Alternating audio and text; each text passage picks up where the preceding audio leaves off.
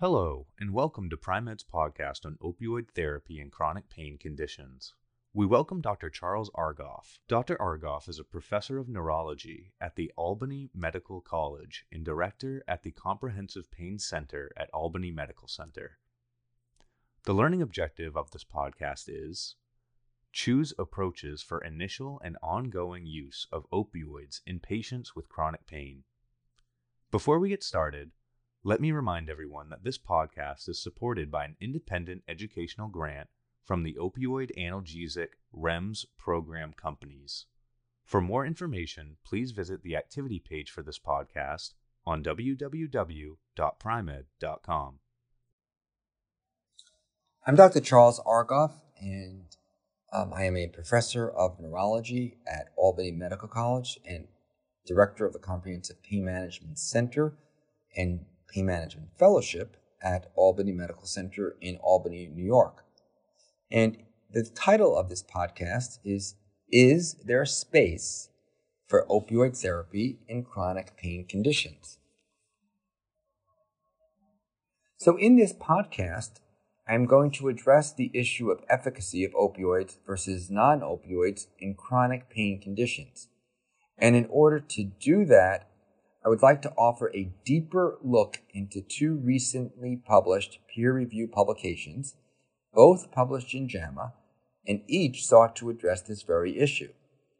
This is a question that everyone, including myself, who practices clinically, in clinical practice, wants an answer to.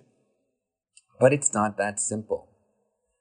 So you may wonder, or some of you may know, why I titled this podcast, Is There Space, and the space being capitalized, for opioid therapy in chronic pain conditions. And in fact, this is a play on the name of one of the random, one of the trials I'm going to speak about, the SPACE trial. And the first author of this paper is Dr. Erin Krebs. The paper was published in JAMA in 2018.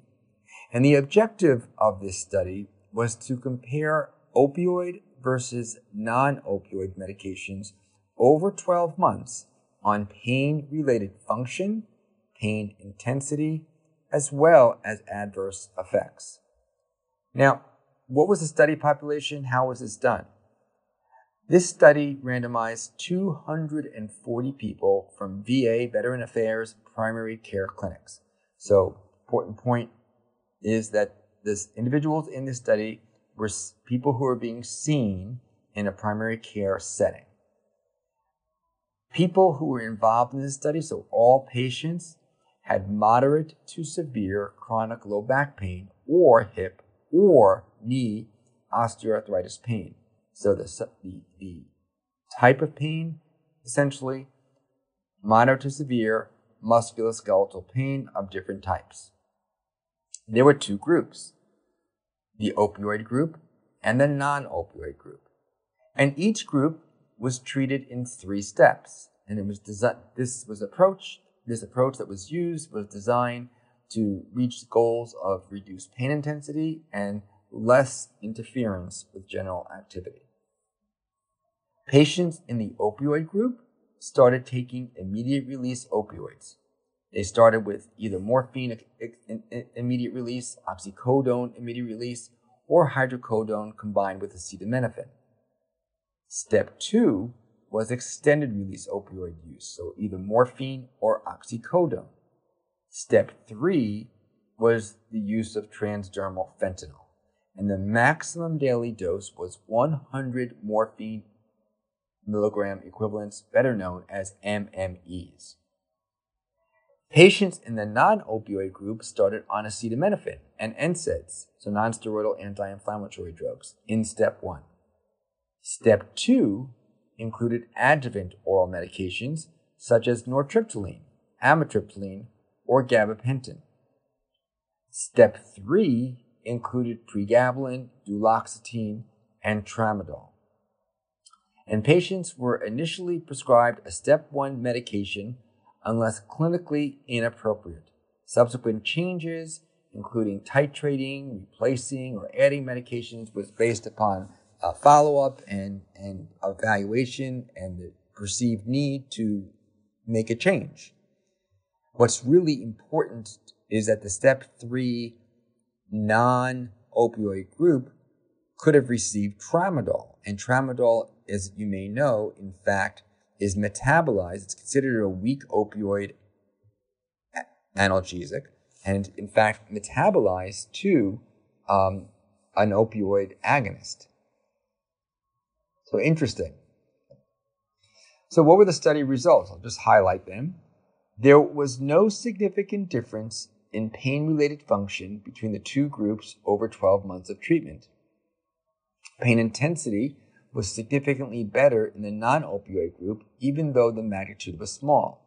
So that's 0.5 or a half a point on a 0 to 10 brief pain inventory scale in terms of pain intensity. So just half a point in the non opioid group. Adverse medication related symptoms was, were significantly more common, however, in the opioid group. So let me just summarize that. No difference in pain related function changes. Pain intensity is significantly, on a statistical basis, better in the non opioid group, but the magnitude is small at 0.5 points. But very important in terms of how we approach a, a, a clinical decision is that adverse medication related symptoms were significantly more common in the opioid group. And interestingly, anxiety symptoms were statistically better in the opioid group. And the authors concluded that among patients with chronic low back pain or hip or knee osteoarthritis pain, treatment with opioids compared with non opioids did not result in significantly better pain related function over 12 months. So, a couple of key comments. The strong points of this study are that this was a real world study and that it was prospective. Mever, the author's conclusion that opioids were not indicated for certain types of chronic pain, for the type of chronic pain studied, uh, are, I mean, they're actually made weaker by some key elements. So let's look first at the opioid dose.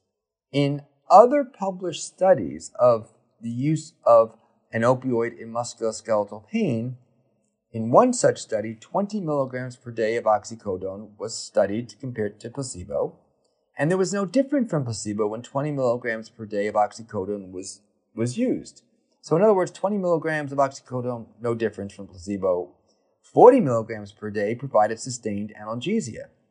So, 40 milligrams per day of oxycodone is equivalent to 80 MMEs or morphine milligram equivalents. And in the SPACE study, the one that we're, that we're discussing now, most participants received 50 MMEs.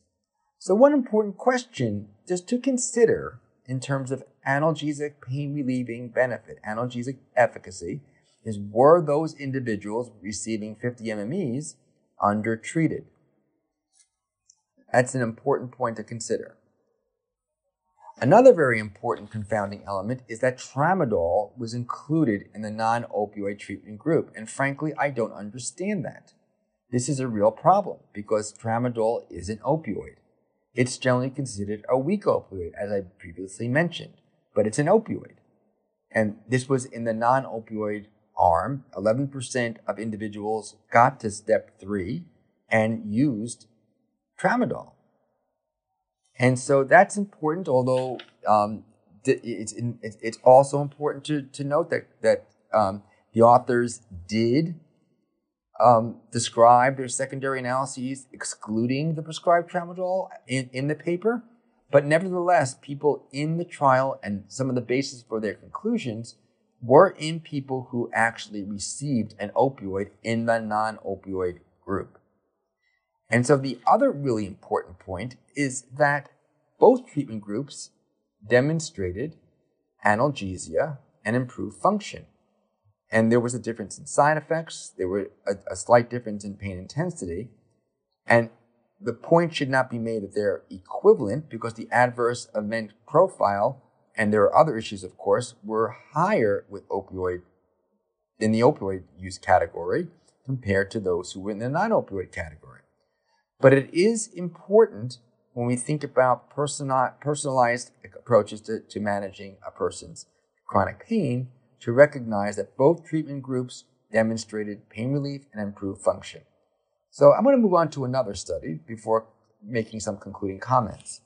So Andrew Chang, who is an emergency room um, physician and um, a professor of emergency medicine um, and vice chair of the Department of Emergency Medicine at Albany Medical College. So he's a colleague of mine. Um, published in JAMA in 2017 the effect of a single dose of oral opioid and non opioid, so it's versus non opioid, um, in the emergency room in people with acute extremity pain. So, at, for example, after an injury. Um, the patients were given one of four combination of analgesics upon arrival in the emergency room, and their pain was measured at arrival and then two hours after receiving that. The four types of analgesics provided were one category number one was 400 milligrams of ibuprofen and 1,000 milligrams of acetaminophen. Two, uh, second group, five milligrams of oxycodone and 325 milligrams of acetaminophen. Three, five milligrams of hydrocodone and 300 milligrams of acetaminophen. Or four, 30 milligrams of, of codeine and 300 milligrams of acetaminophen.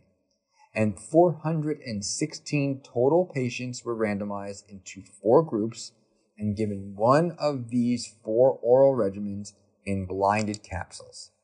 So, what were the results of this study? There were no statistically or clinically important differences in pain reduction at two hours among these four groups. All four regimens reduced pain intensity equally. All four regimens were efficacious. Um, approximately 20% of the people who were involved in this study needed a rescue medication within the two hour time period. So, what does this mean? We have two studies one a 12 month study, one very short study, looking to compare the effects of opioids versus non opioids on reduction of pain intensity. But the answer to this question is not simple. Of using opioid versus non opioid is not simple. We have to be really careful of comparisons that are not equivalent because people are not the same for a variety of reasons. The key question, as is often the case, is how can we understand who the, patient is that we are treating? So, for example, are there any contraindications to using a non opioid regimen? Um, are there any contraindications to using nortriptyline, gabapentin, or amitriptyline in the non opioid group in the Krebs study? Um, would there be any contraindications in using an NSAID in somebody?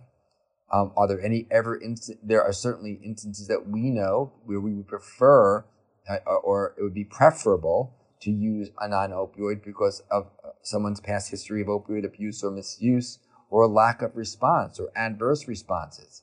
So these studies are intriguing because they do provide a background and a foundation to give us the ability to make a decision that is best for the person in front of us.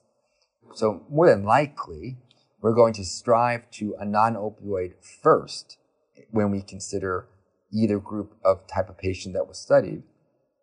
Um, but we also have to think that there may be patients for whom the opioid approach may be better.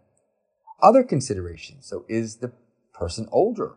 And could an NSAID have serious adverse effect? Um, this is something to consider. This is not looked at in, in, in, in a formal way in, in either of these studies? Um, is someone with a history of cardiovascular disease or renal disease um, someone who should should in which an NSAID should be avoided?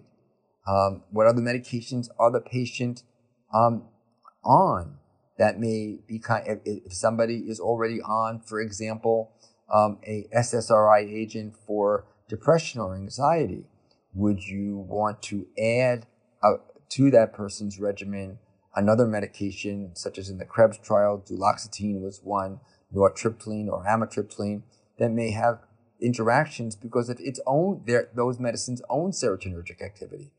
So I realize and understand that these issues were not formally assessed or studied in the trials that I've reviewed.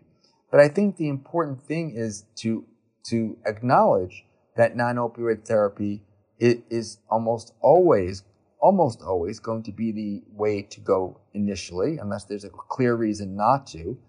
But that not all people will respond to non-opioid therapy, Not all people will tolerate non opioid therapy, and there may be a subset of people for whom a different approach is necessary in order to help that person achieve uh, uh, um, effective analgesia. And for maybe a small, medium, we don't know the exact number, sub, subgroup of those individuals, a trial of opioid therapy may, may be appropriate. Maybe not first line, but second line or third line. And so the key message is it's important to have options. It's important to recognize the person that you're treating and be an individualized treatment. And both opioids and non-opioids in given individuals may have a role in the treatment of chronic musculoskeletal pain. Well, thanks so much uh, for your attention, and I hope this has been of interest to you. To obtain your CME credit, please visit Pri-Med.com and complete a short post assessment. If you listen to this podcast on another platform, please refer to the episode description, where there is a direct link to the activity page on Pri-Med.com for claiming CME credit.